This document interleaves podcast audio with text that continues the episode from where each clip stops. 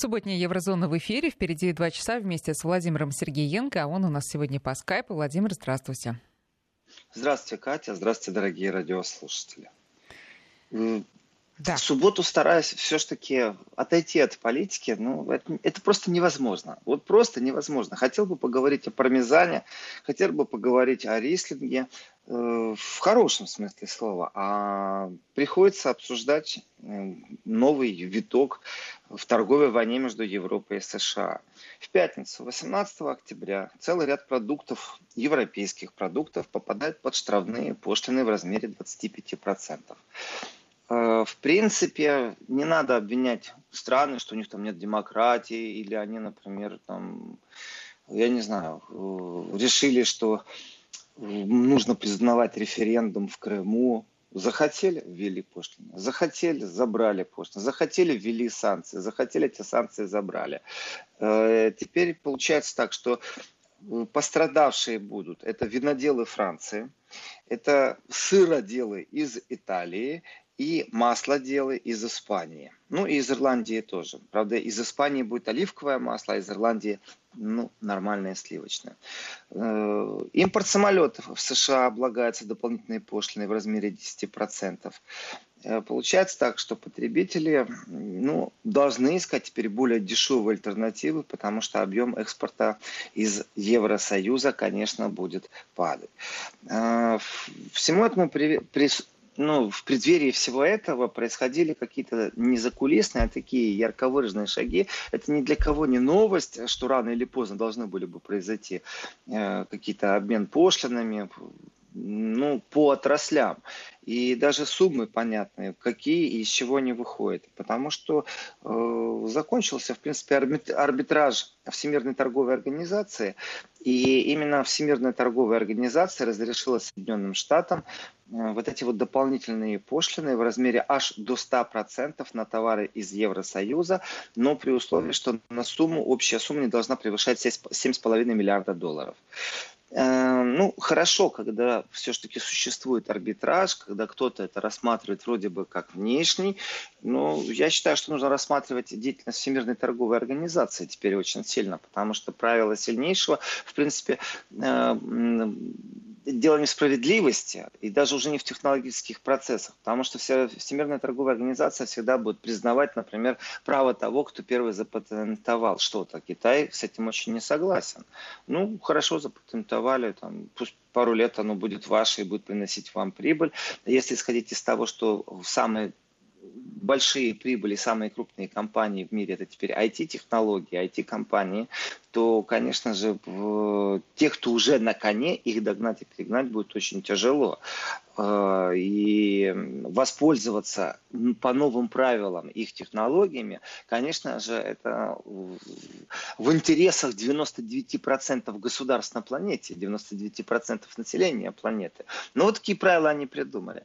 И, в принципе, когда обменялись ударами, ну, вы на меня пошлину какую-то ввели, а я на вас какую-то тоже там санкцию, и все это еще и под контролем какой-то организации, звучит это как просто обмен санкциями. На самом деле это продолжение, уже не шуточное продолжение торговой войны. Торговая война, и в этой торговой войне почему именно эти товары облагаются налогом? Почему, например, польские яблоки не будут облагаться налогом? Да потому что польские яблоки не едут в США, вот и все. Э, и в этом отношении, конечно, спор между Airbus и американским Боингом, он давнишний, и те и другие друг друга обвиняют, что используют э, государственные инвестиции, и что эти государственные инвестиции в прорыве, в технологиях, они являются именно той составной, которая увеличивает конкурентоспособность на рынке. И спорили они, в принципе, больше 10 лет. И там ситуация такая, с одной стороны, вроде бы право европейца, когда говорят, что по-хитрому, по-хитрому, но не обязательно прямолинейно прямолинейное вливание капитала должно быть в Боинг. Это может быть все что угодно, в принципе, субсидирование, например, отрасли алюминия. Я так скажу, что э, если посмотреть под микроскопом, из чего стоит фюзеляж, а потом подумать и задуматься, как американцы, э, найдя повод, э, что Дерипаски является другом Владимира Путина, просто стали по всей планете атаковать его бизнес, э, то, в принципе, тоже можно говорить о том, что государство вмешивается. И, и является ли для этого Всемирная торговая организация именно той площадкой, которая может истину нам сообщить, я далеко не уверен. Ну, слава богу, что они есть, это Всемирная торговая организация, потому что конфликт вокруг субсидий Боинга и официальное постановление Всемирной торговой организации ожидается там в 2020 году. И Брюссель, соответственно, э, может в будущем году, как только будет вот решение ВТО, тут же вести э, штрафные пошлины вот практически один к одному. То есть боролись очень долго за новый глобальный мир, в котором лидеры э, стран, э, лидеры экономических э, стран, вот этих вот, которые входят в там топ-7, они договорились о том, что можно торговать без пошлин. Вот боролись, боролись, тут бах, пришел Трамп. Трамп-то пришел и сказал, что как-то все-таки дисбаланс существует, что, в принципе, Америка финансирует всех. Конечно же, Трамп начал пересмотр всех взаимоотношений, всех торговых связей, которые существуют по принципу выгодно-невыгодно. И претензия в этом отношении к Трампу достаточно сильна из Европы, что не все можно и нужно мерить понятием выгодно-невыгодно. Есть еще и союзнические отношения. По поводу избирательности, ну что скажу, ну не только э, все-таки э, вино из Европы идет в Америку, и, например, ну давайте так, Европейский Союз имеет такие страны, в которых виноделия практически нет. И, соответственно, если вино облагается и в этом отношении Евросоюз наказан, то тогда, получается, внутри Евросоюза нужно тоже пересматривать систему инвестиций в сельское хозяйство, поддержки сельского хозяйства. Если вдруг э, так получится, что французские виноделы сейчас больше всех пострадают, виноградники же, это же не так просто, что вот сегодня Трамп захотел, а завтра этот виноградник э, полностью выкорчевали и посадили там что-то другое, там свеклу, которая, из которой сахар будут делать. А послезавтра снова виноградники посадили. Конечно же нет, это нужно искать альтернативные рынки. И процесс инвестиций, который будет спасать, например, из общей казны Европейского Союза французских виноделов, те же поляки могут сказать, а почему э, Франция получает субсидии в таком-то количестве, не задаваясь вопросом, какая именно отрасль, а просто вот не разбираясь, сказать, да, мы понимаем, но мы тоже нуждаемся в субсидиях, у нас тоже являются определенные проблемы. Здесь зарыт будущий конфликт, этот конфликт не будет особо открытым, таким, знаете, явным, никто никого оскорблять не будет, но тем не менее распределение распределение субсидий в Евросоюзе, а также системы налогообложения. И не забываем, что крупные экономические страны, они являются и донорами крупными Европейского Содружества. Здесь прям такой снежный ком, и, в принципе, ну, давайте так, если не дать виноделам французским, а также итальянским производителям пармезана возможности сохранить то производство, которое у них существует, количество рабочих мест, то ставятся целая отрасль под угрозу. Соответственно, если отрасль ставится под угрозу, мы знаем, французы вон как легко выходят на улицы как легко начинают жечь покрышки, вступать с полицией в единоборство. Италия не хуже, между прочим. В Италии все точно так же. И жесткий ответ, э, если государство будет сидеть сложа руки, он будет именно европейский.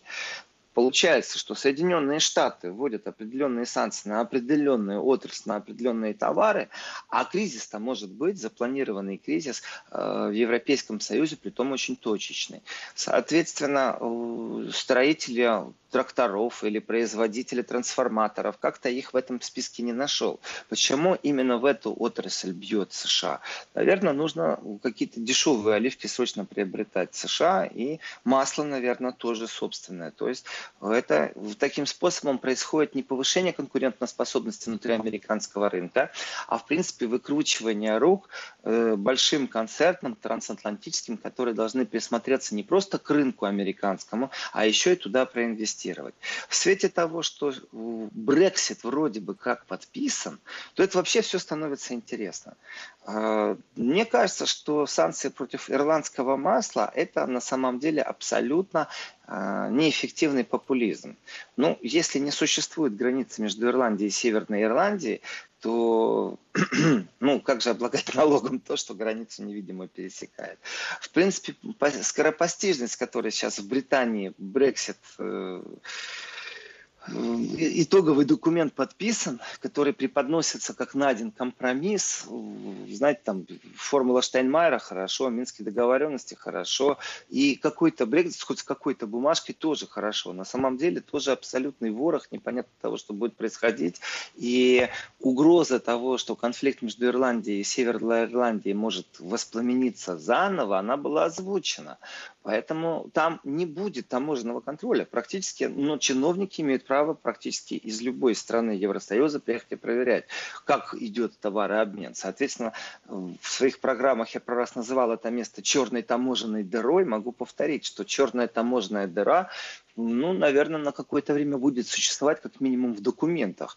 Э, и если Британия, выйдя из Европейского Содружества, э, в двухстороннем отношении с Соединенными Штатами Америки заключит свое торговое соглашение беспошлинное, то тогда ирландское масло, как было на американском рынке, так и будет. Молоко будет от тех же самых коров. Сливки будут от тех же самых коров, но производитель будет, наверное, юридически другой. Вот пусть они с этим и мучаются. Они сами себе это придумали. При том, что последствия, я уверен, э, Трамп не понимает. Он смотрит совсем на иные цифры. Есть дисбаланс, там, 7,5 миллиардов. Все ввели ответные пошлины. Соответственно, ведь реакция, она же по принципу домино будет. И если итальянский пармезан будет отсутствовать, то как это скажется не на, э, сейчас не на итальянском производителе, а на потребителе в США? И есть примерно какая-то цена. И если известно, что дорожает на 25%, то сегодня средняя цена 2 доллара 15, а будет 6 долларов за килограмм.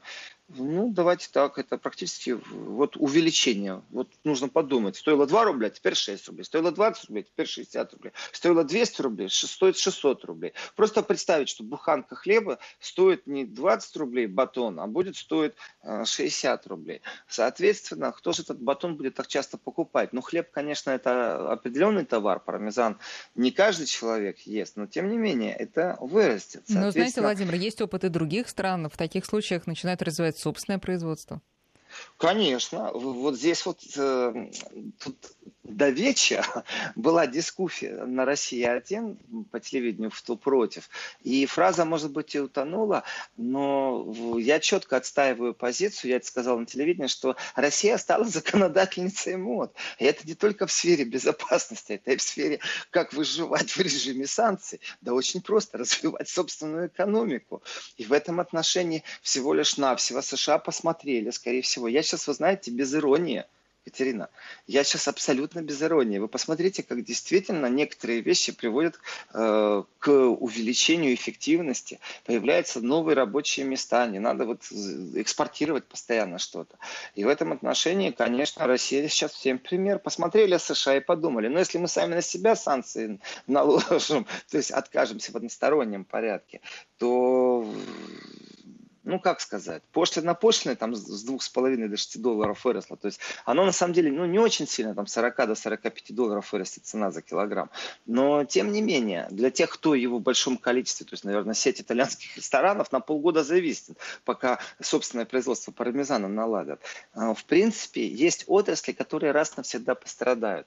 А, я с большой настороженностью отношусь к проблеме французских виноделов, потому что виноградник действительно вещь очень капризная, и если не содержать его, не ухаживать за ним правильно, то конкурентов огромное количество. Посмотрите вина, которые предоставлены по всей планете. Вот вам Аргентина, вот вам Чили, вот вам Новая Зеландия, вот вам Южная Африка, вот вам Крым, вот вам Краснодар.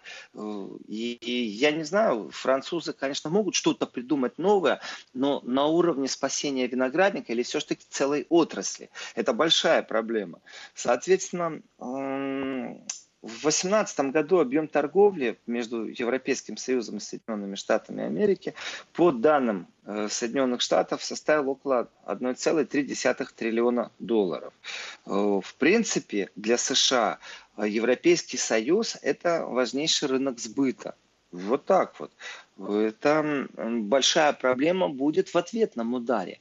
Потому что в одностороннем порядке на основании в итоге санкций красиво все звучит, но ведь Европа, скорее всего, по многим признакам точно так же сделает это буквально через пару месяцев. Ну, в феврале ну, даже полгода не пройдет, как Европа ответит те же санкциями. И такая, точно такие же проблемы. Точно так же американские чиновники, точно так же даже не чиновники, а люди, которые задействованы в отраслях, которые будут под ударом, они прочувствуют то, что произошло. Вот этот вот обмен санкциями, с одной стороны, вы абсолютно правы, конечно, это порождает собственное производство, инвестиции в собственное производство и абсолютное выталкивание внешнего производителя со своего рынка. Но с другой стороны, при ответных санкциях может произойти, э, ну, как бы эффект такой йо-йо, знаете, такой шарик, который раскручивается, летит вниз, а потом снова назад поднимается. И в этом отношении через какой-то момент при раскрутке и при динамике экономики, знаете, можно очень хорошо к предвыборной посчитать, э, сколько прибыли ты принес, и плевать на то, сколько ты заложил таких исторических политических бомб замедленного действия, потому что главное здесь и сейчас получить голоса.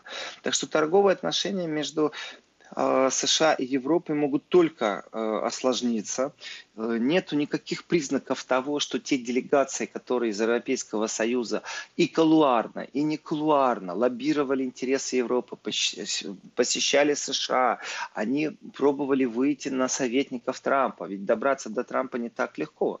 И на тех, кто мог бы Трампу вложить мысль в голову о том, что это не совсем правильным является, в принципе, Америка бы выиграла, если бы она просто прямолинейно инвестировала в любые конкурентно э, отрасли на своей территории, при этом сняла бы пошлины. По крайней мере, так звучила до трампская экономическая доктрина. Это обамовская доктрина, это европейская меркельская доктрина, даже не знаю, э, многие годы объясняли на всех уровнях, что это является единственно правильной доктриной. Перейти к беспошлинному торговому пространству.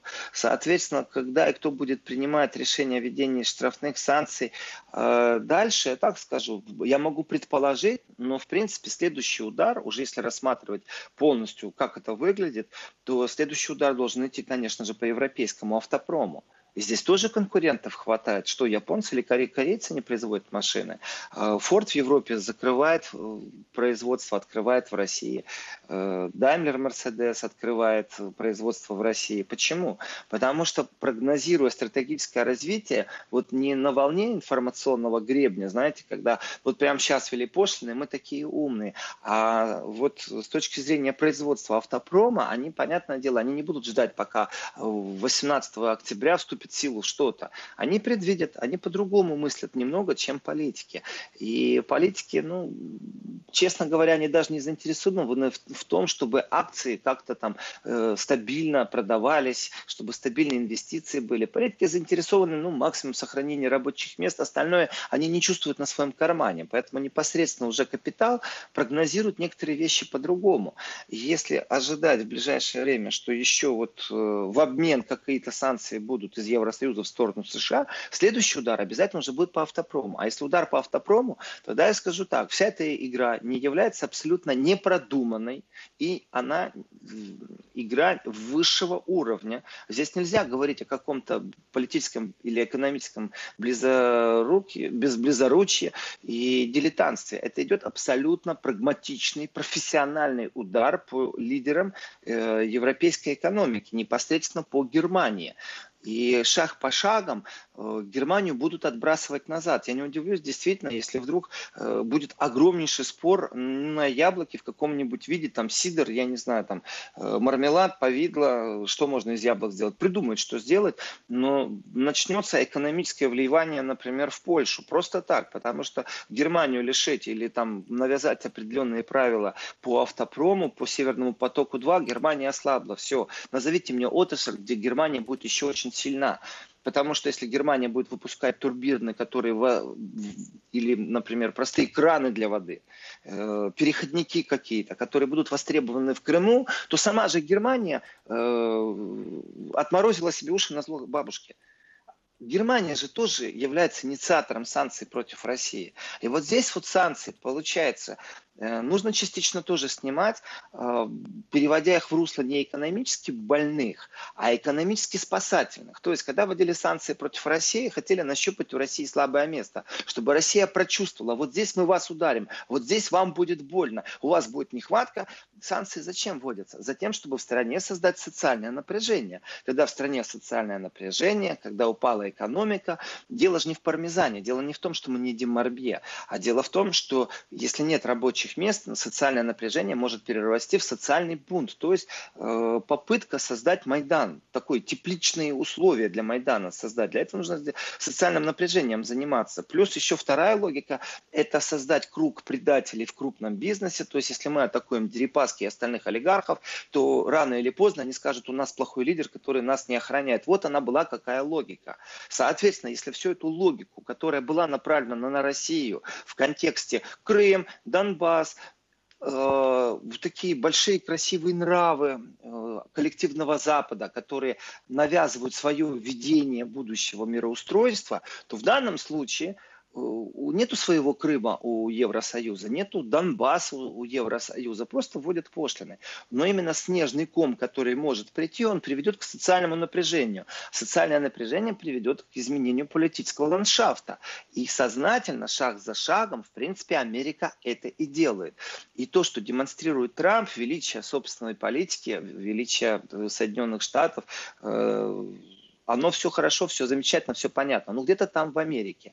Европа же сейчас четко понимает и осознает, если сегодня приедут министры иностранных дел, министры э, внутренних дел, э, министры сельского хозяйства, министры экономики, со всеми канцлерами и президенты Европы сядут напротив Трампа и объяснят ему, к чему приведут его действия, к тому, что начнутся бури, волны, и напугать его даже самой страшной вещью. Дело в том, что самое страшное это не если правые консерваторы придут к власти, которые за суверенитет европейский, когда как раз здесь Трамп очень обрадуется, потому что европейский суверенитет непосредственно это есть то, а, что ослабляет Европу, это евроскептицизм. Владимир, Об этом после новостей. Да, сейчас новости, а потом э, Владимир Сергеенко вернется в студию. Еврозона. 11.33 в Москве. Мы продолжаем эфир. Владимир Сергеенко на связи. И, э, друзья, наши координаты прежние. 5533 для ваших смс и наш WhatsApp и Viber 903-176-363. Владимир, ну, э, самая громкая, естественно, э, торговая война у нас была у нас. У нас, у США имеется в виду, а была с Китаем. Но все-таки Китай не Европа. В идеологическом отношении для Вашингтона никогда ближе, чем э, Европа, для Америки не было никого. Так какой смысл тогда настолько портить отношения вот этими пошлинами? В принципе, смысл очень простой. Выработать эффективную систему навязывания собственных капризов. Э, Но это жесткий Я метод хочу... слишком для своих союзников. Это было вчера, когда были союзники. Сегодня это партнеры и отношения, в принципе, Э, трещат, они трещат. Вот э, до начала новостей э, тезис, который я начал озвучивать, и хочу довести логику этого тезиса до радиослушателей, что, в принципе, если сегодня приедут э, к Трампу на самом высоком уровне самые большие делегации и будут ему говорить с точки зрения экономики о изменении политического ландшафта в Европе, о возникновении социального напряжения на основании э, его пошлин, э, то это будет именно просительство, а не разговор с союзником. Э, так что вы абсолютно правильно, Катя, ставите вопрос. И в этом отношении вот все, что происходило до сегодняшнего дня, говорит о том, что выработана определенная политика. То есть Трамп говорит, мы все равно дружим, военно мы все вместе, но вы меня обманывали с точки зрения, вы в НАТО не вкладываете столько денег, вы хотите э, нашего врага покупать газ, тем самым инвестируя деньги в его экономику. В мою инвестируйте, что вы вытворяете, какие же вы союзники? Э, значит, вы плохие союзники. А если вы плохие союзники, я буду вас просто воспитывать. Воспитывать я буду вас абсолютно не пряником, а только жестким кнутом.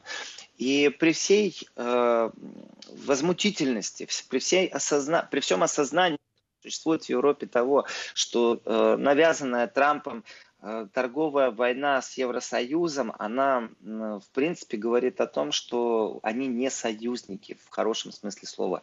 Нет ни одного политического решения, где, как в старые добрые времена, хотя бы извещали союзников. Нет. И с точки зрения всего, что происходит, начиная вот Северный поток, это хороший пример, но есть же и другой пример. Э, в принципе, э, Иран США выходят из договоренности, и они что, провели какие-то консультации, они хоть как-то с кем-то проговорили, какие последствия будут, существуют ли рычаги влияния, а можно ли держать. Они просто вот на стороннем порядке ушли и начали вводить санкции. А против кого не стали санкции вводить? Против Ирана.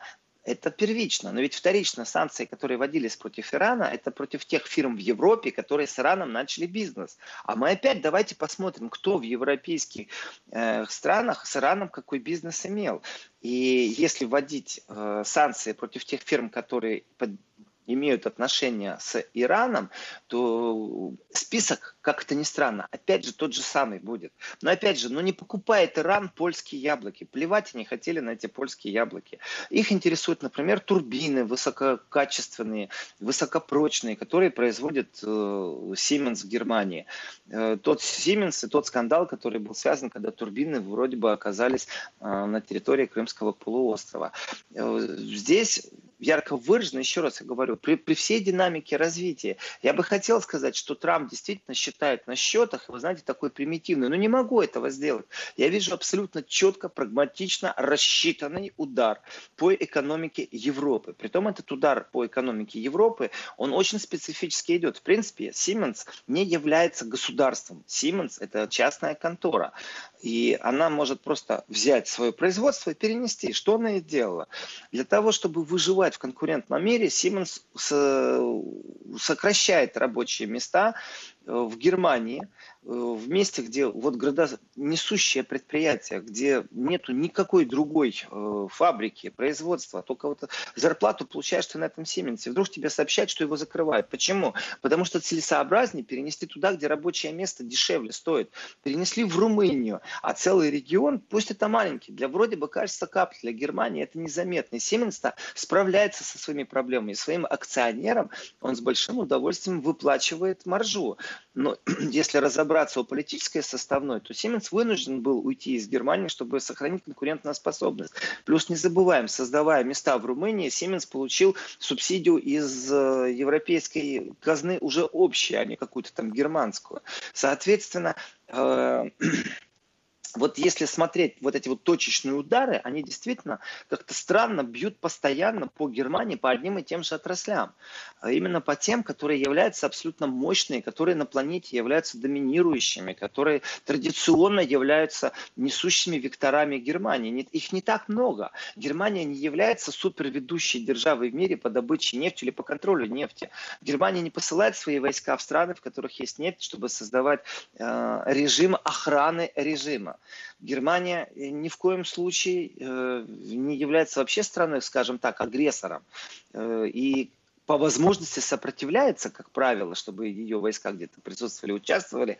Но я, к сожалению, должен сказать, что это все тоже было вчера. Сегодня Германия устраивает тайные учения, тайные, потому что вы не увидите, не услышите ни одной картинки, ни одной фотографии, ни одного надсмотрщика туда не пустят, ни одного э, контролера международного.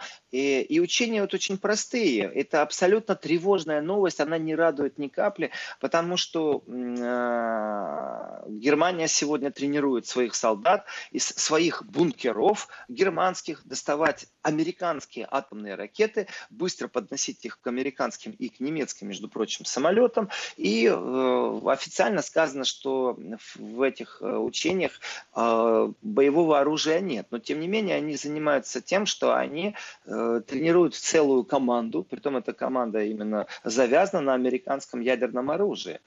Соответственно, расскажите мне, пожалуйста, по ком э, готовится удар сделать, если э, немецкие летчики, американские летчики на территории Германии ядерные бомбы цепляют к крыльям своих самолетов? Это абсолютно все понятно. Соответственно, напряжение вот по всем фронтам, которые существуют. Конечно, э, можно включить картинку, где посмотреть на Меркель, Макрона, которые будут что-то говорить, но они уйдут через 3-4 года, их не будет. Меркель через там, 2,5, сколько она уходит.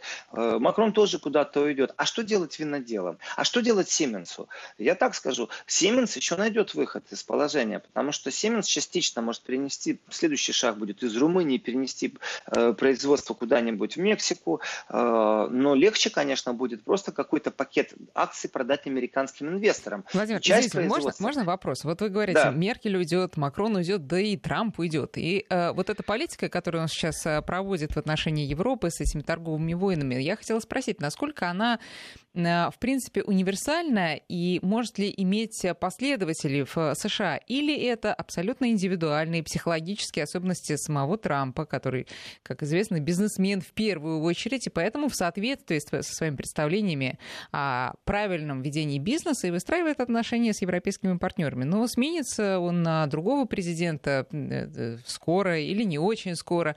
И все вернется на круги своя. В главе угла будет стратегическая Э, партнерство э, с э, безопасностью в основе, а не с экономикой в основе? Я должен ваш, Катя, раз, вопрос разбить на несколько подвопросов. Начнем, начнем с того, что Трамп тоже уйдет. Да, он уйдет. Но еще раз, если у Сименса есть палочка-выручалочка, он просто может часть производства перенести на территорию США и часть акций продать американским инвесторам. Но, например, такая же модель не будет действовать на производителей э, вина во Франции. Соответственно, э, ну никак французы не смогут свои виноградники перенести на территорию Франции. Поэтому э, отрасль от отрасли очень сильно от, отличается, как она будет выкручиваться. И, соответственно, благодаря этому и социальное напряжение будет отличаться. Э, поэтому Трамп-то уйдет, но Siemens к этому моменту уже может быть на 50% американский а не немецкий. Это большая разница. А виноградники к этому времени уже могут быть вообще никому не нужны, потому что их невозможно будет содержать. Очень дорогое производство будет. Э, вина, которое никто не покупает, они просто потеряют полностью конкурентную способность. Эм, это вот первая часть вопроса. Вторая часть вопроса по поводу, уйдет или не уйдет Трамп, останется ли безопасность. У нас полностью изменился баланс сил. А, если посмотреть, кто что сегодня где гарантирует, я так скажу. Первое. В борьбе с терроризмом никто ничего гарантировать не может. Но не примитивные европейские политики, чтобы не понимать, что воткнув палку в муравейник руками Европы и рядом с Европой, то муравьи поползут все-таки по этой палке. Они не могут переплюнуть через Атлантический океан. Америка, конечно, а, сыграла на всех мыслимых и немыслимых чувствах, на всех расчетах. Я понимаю, что это тоже такой шаг был очень ответственный, но после 11 сентября. Но, э, в принципе, именно поступки Америки привели к появлению э, террористического государства ИГИЛ никто другой в Европе не несет, они несут максимум какую-то частичную коллективную ответственность. Но в принципе инициировала эти вещи Америки. И Америка, если вы посмотрите на кризис с беженцами, который на самом-то деле, если откинуть сейчас политическую составную, то вот можно такую карикатуру нарисовать, если экономика это какое-то э, существо непонятное, являющееся экономикой, то это существо не может сейчас шевелиться, потому что где-то его постоянно, как блохи, все время поддаивают и тянут вниз социальные расходы на мигрантов. И вот эти вот социальные расходы, которые мешают экономике, ну вам мало, так вот вам еще один миллион, пожалуйста, мы сейчас еще беженцев дадим. И в этой глобальной такой стратегической игре посмотреть все шаги направлены действительно на ослабление Европы как таковой. Она не является вектором ведущим ни в, в сфере экономики, ни в сфере безопасности. Сейчас, Владимир, еще посмотрите, короткая экран. пауза да. и вернемся.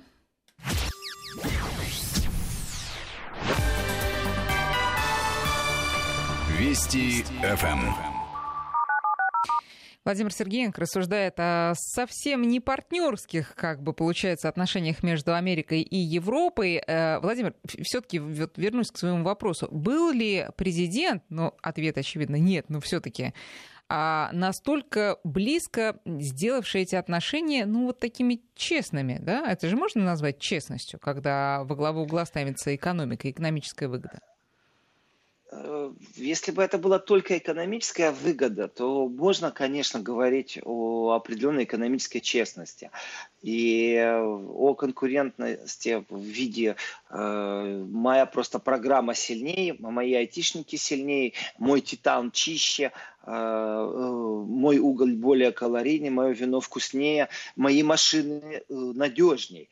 Но это все неправда, это все миф. Э, в принципе, высокомерие немцев сегодня очень сильно наказано.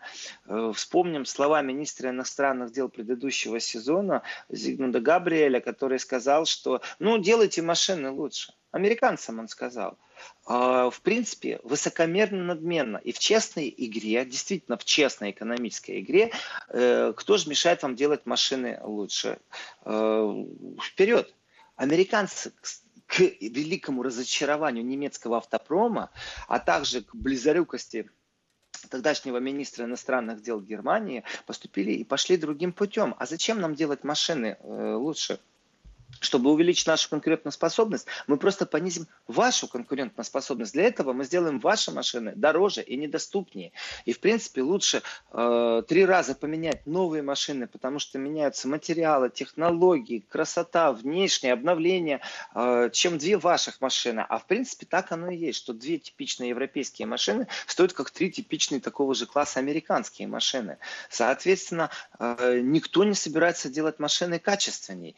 Так что здесь здесь вообще нету разговора о какой-то честной игре. Это не честная конкуренция, это абсолютно прагматичная игра в одну сторону. И как только появляется сильный игрок, то всеми правилами или неправилами, как в футболе, этому игроку хотят дать красную карточку. Только для того, чтобы его не было. По принципу, вот э, надо, главное, повод найти. Но тут, И, кстати говоря, же, мы, этом... мы должны определиться с тем, что такое честность. Вот э, честность это прагматика, или же честность это когда мы ну, как бы такие общие э, идеалы и ценности ставим во главу угла, а ради них можем и, знаете, на своего брата потратить лишний доллар.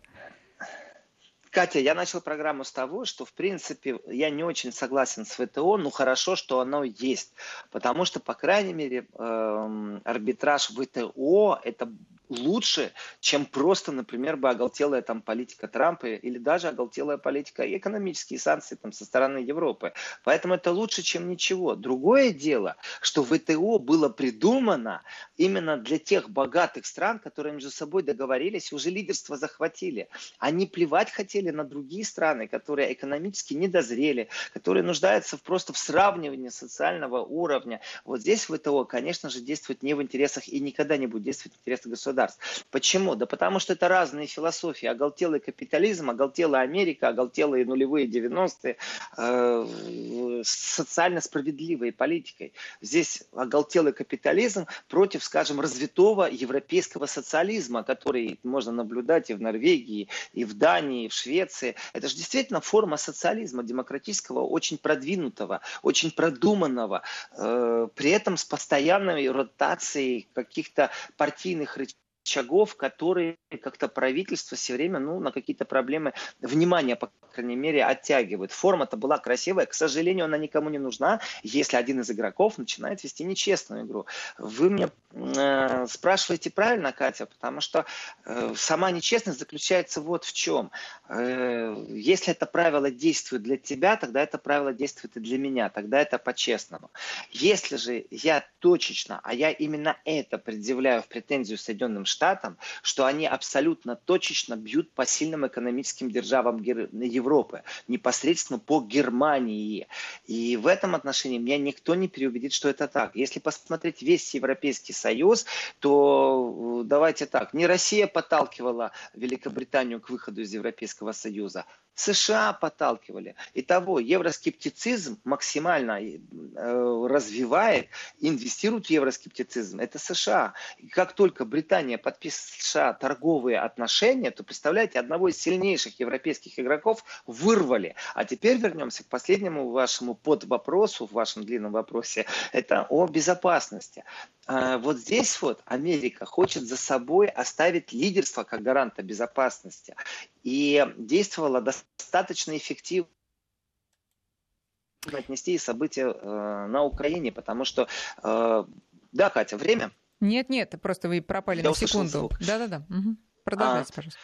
Э, сюда можно отнести события на Украине, потому что если посмотреть, что изменилось и как изменилось, то Европейский Союз со своим стремлением стать независимой, суверенной, э, суверенным субъектом, который сам себе гарантирует независимость, с двумя ядерными державами Великобритании и Франции, с постоянными э, энергетическими поставками из России, с, с постоянными закупками из России, например, тяжелой техники, там, промышленное станкостроение, э, проект развалился. Европа от Лиссабона до Владивостока не существует больше. Правда, нужно смотреть в глаза.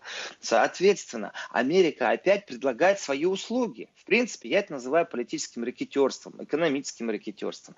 А ракетерство для меня не является политикой честности. Другое дело, что можно э, подняться над ситуацией, посмотреть, насколько эффективно стратегически Америка это воплощает в жизнь. И вот здесь нужно констатировать факт, что жертвой этой э, э, политики Америки, кто больше всего несет сейчас удар в Европе экономический? Именно из-за того, что ввели санкции против России, именно из-за того, что Россия вела контрсанкции.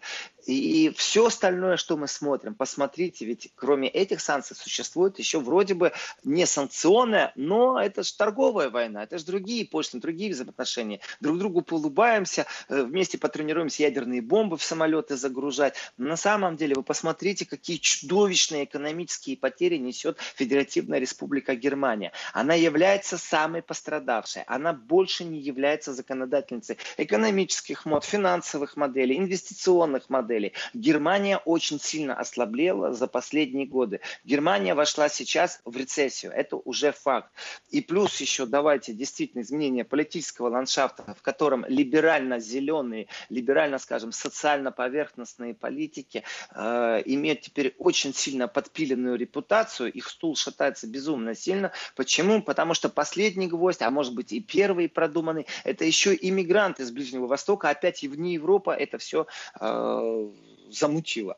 И в этом отношении э, я вижу абсолютно, вот кто пробует сказать, что Трамп там какие-то поступки делает неадекватно, его корректуристы высмеивают, что вот он не понимает ничего в экономике, он не считается с политикой. Да все он прекрасно понимает. Это потрясающая игра. Он как игрок очень эффективен. Он действует на ослабление Германии, он действует на ослабление Европы, он вынуждает действительно Европу принимать решения, которые нужны Америке. Это нечестные партнерские отношения уровня, Европа может похоронить свой план о том, что она равновеликая структура США. Европейской армии не существует. Обратите внимание, исчезли полностью все эти разговоры. И вот сейчас вот еще и санкции, полувялая политика Меркель, полувялая беспомощность Макрона, который должен был считаться со своими уличными протестами настолько, что в принципе нужно забрасывать все внешнеэкономические деятельность, внешнеполитическую деятельность, она не спасет, потому что тебя внутри страны полыхает, потому что у тебя армия людей вышла на улицу, которая вступила в единоборство с полицией. И в этом отношении это и есть социальное напряжение, которое в Европе существует. Так что, э, видите, пармезан – это простое объяснение тому, да, плевать хотели американцы на итальянский пармезан. Проживут они без него, вы абсолютно правы. Они даже свою смогут построить пармезановую фабрику или пармезановую промышленность, или даже целую отрасль под это дело запустить. Они все смогут. Но это не партнерские честные отношения. Это именно восстановление э, имперских амбиций гегемонии США. Я сейчас не хочу звучать как пророк какой-то, знаете, который зомбирует, вот США это делают. Это все факты. Это факты, и Европа не может сопротивляться. А вот такая вялотекущая борьба, да, она будет, когда ВТО примет решение, что Боинг тоже нарушает правила коммерческой игры. Вот именно в этот момент Европа сможет ввести санкции против США. Но я думаю, Трамп в этот момент, это же полгода целых сейчас можно Европе навязывать правила игры. Трамп сейчас что-нибудь навяжет. И как минимум те проценты, которые Германия начала инвестировать в НАТО, именно на эту сумму Америка уже может инвестировать меньше. Так что для Америки Америке это хорошо. Поговорка, что, хорош, что русскому хорошо, то немцу смерть, она больше не действует. Теперь так, что американцу хорошо, то немцу смерть, но нужно добавлять слово экономика. Вот и все. Поэтому шаг по шагову наступление на немецкую экономику, оно существует. Именно цифры это показывают. За последние годы, э, в принципе, амбициозные планы, которые существовали, э, европейские, немецкие, они, в принципе, все, они являются становятся пассивными, они больше не активные. И в этом отношении, если еще так же вот в таком же режиме продолжить хотя бы, ну не знаю, ну, года два, Трамп, если удержится на второй срок, то, в принципе, он выстроит доктрину не партнерских отношений, а вассальских отношений. Тогда, да, он действительно будет гарантировать безопасность, его армия будет присутствовать здесь, это, за эту армию будут платить деньги. В принципе, э, это очень отдаленно напоминает, э, ну, скажем, такой очень такой инновационный метод э, гарантии, который когда-то давала татаро-монгольская ига. Вот это что-то в таком духе, только абсолютно новый, новые технологии технологии, э, в захвате экономической власти, в переосмыслении того, как промышленность должна по планете э, переразмещаться, где рабочие места должны создаваться. И Трампу можно смело говорить, он большой патриот своей страны. И ни в коем случае нельзя ему говорить, что его шаги не продуманные. Другое дело, что Европа шаг за шагом, бастион за бастионом сдает, проигрывает. Вот и, и, вся, принципе... вот и вся честность, в этом ее суть. Владимир, сейчас мы делаем перерыв, а потом Еврозона и Владимир Сергеенко вернутся в эфир.